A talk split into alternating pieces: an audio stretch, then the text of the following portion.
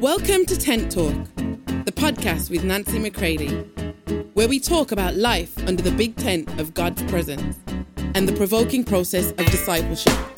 Here we go. Hey, everybody, welcome to Tent Talk. This is Nancy McCready. Today's fresh episode, straight from Germany, is on the adoption of sons. Listen in. I think you'll find it very interesting. Share with others.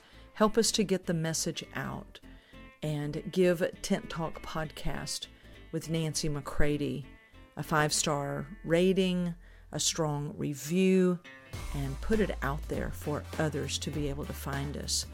And uh, I'm very glad for that. Thank you so much. All right, I can't wait until I'm an expert on these things to comment on these things.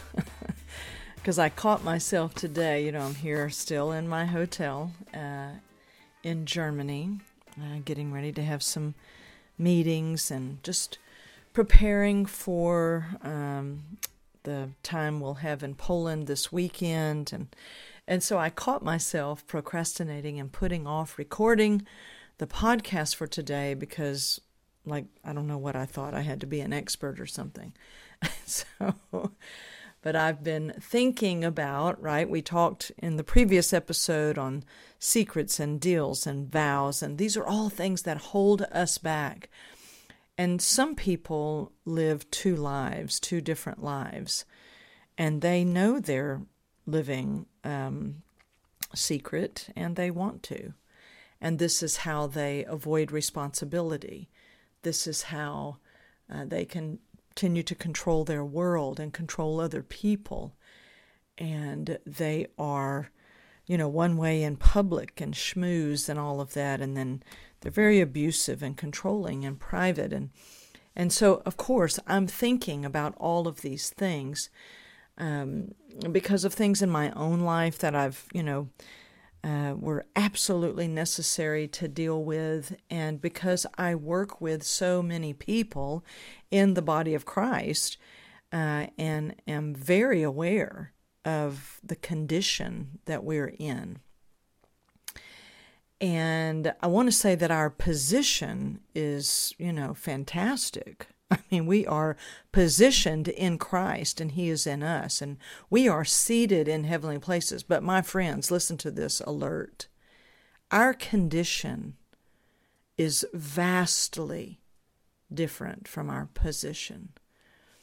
Our condition is that we are immature, we are still in bondage, we are still way too controlled by self, yet for the most part, most people are very sincere, but this is why the slow fire discipleship process has got to become the norm of the maturing of the sons of God. So when I commented a few minutes ago on, you know, don't wait till I'm an expert to um, mention these things, is because I am consistently looking at in my own life with you know, Holy Spirit who has come to mature me as a son, that I can step into greater depths of responsibility, not living avoiding, but living abiding, not living blaming, but living allowing the building up of who I am,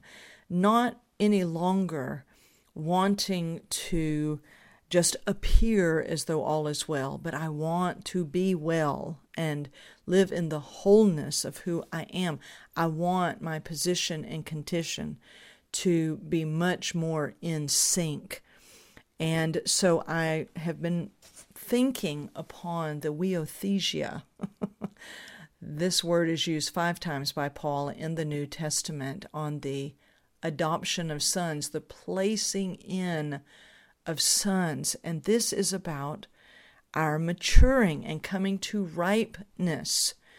Um, and so I picked up my book that I carry with me, usually always when I travel, uh, Ultimate Intention, and I got to the uh, chapter on the glory of sonship. And I've been sitting here probably for about two hours in my ball cap, right? Um, thinking about these things and reading and going into the scripture and saying to Holy Spirit, Holy Spirit, I know you are well able to do this. You have done it before in the person of Jesus, and you have done it in the church and all throughout history.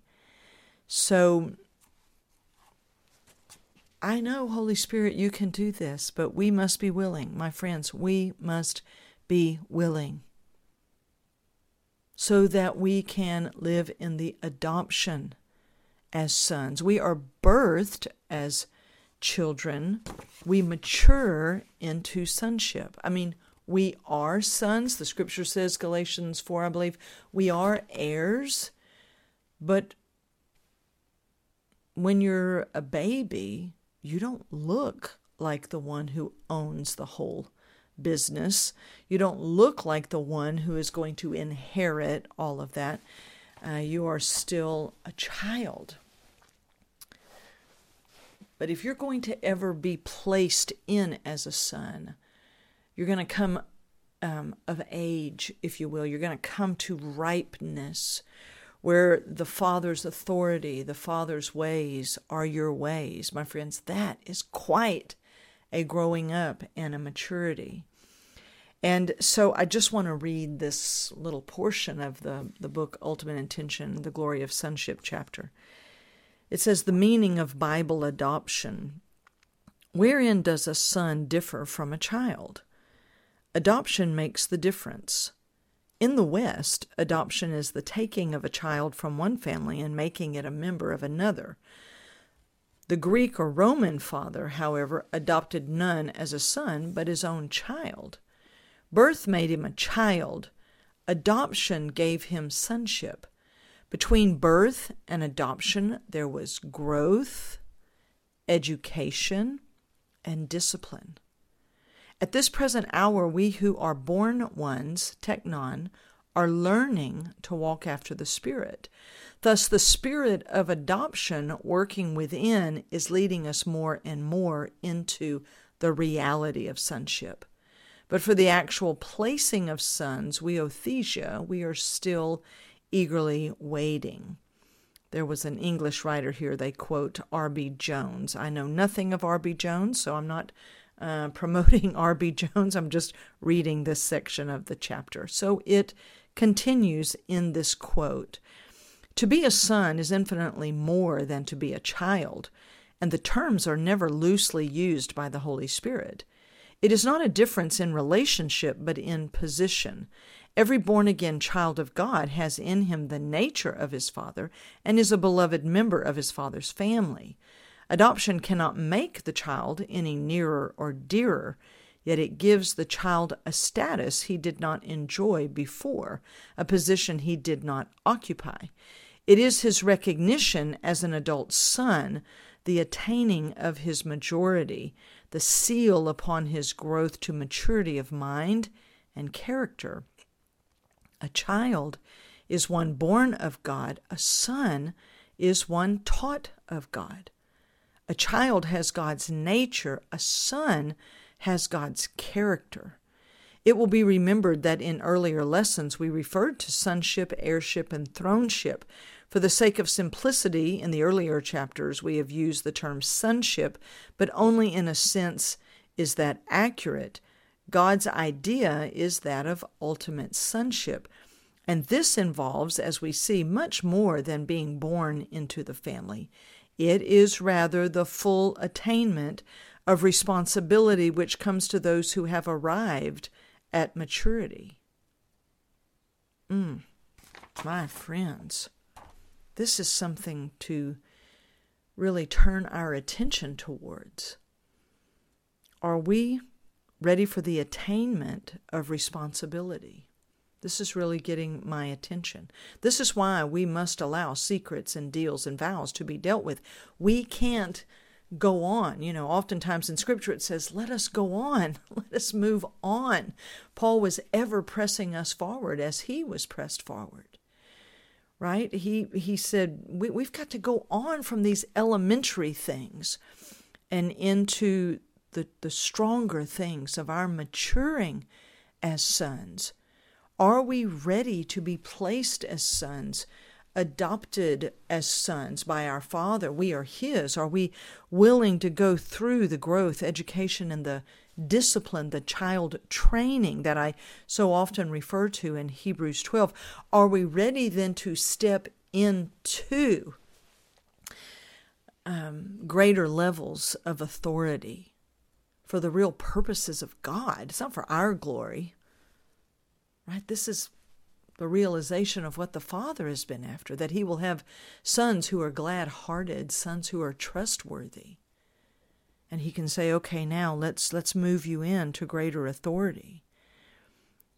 Right, my friends, come on.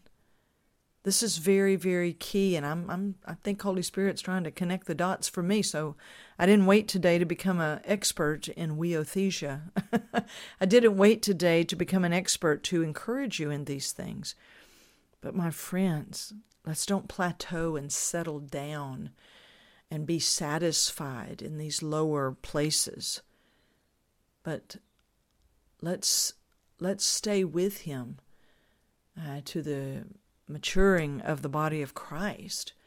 You know, I'm always brought back to this statement of thought that I read in A.W. Tozer's book. I believe it's The Pursuit of God, where he talks about that the individual life we have with the Father uh, eventually, though, becomes integrated into the greater body of Christ. If your individual work remains individual, I'm going to suggest to you that remains immature. It's just still about me. I, I'm alive and I'm just going to stand alone. I don't, I don't think I need to go into the ground, you know, and die to produce. I don't think I need to come up in a new form. I'm satisfied. And I want to carefully say to you, but boldly say to you, your satisfaction is not the end game, it's His. And when the life of the Son that is within us at birth, when we're born again, as it matures, the life of Christ matures in you as your own life. The very same desires and thoughts and longings of the Son will begin to awaken in the sons, in the many brethren of Jesus. And we will begin to say, wait a minute, Father, I, I thank you for all that you've, you know, done in me, for me.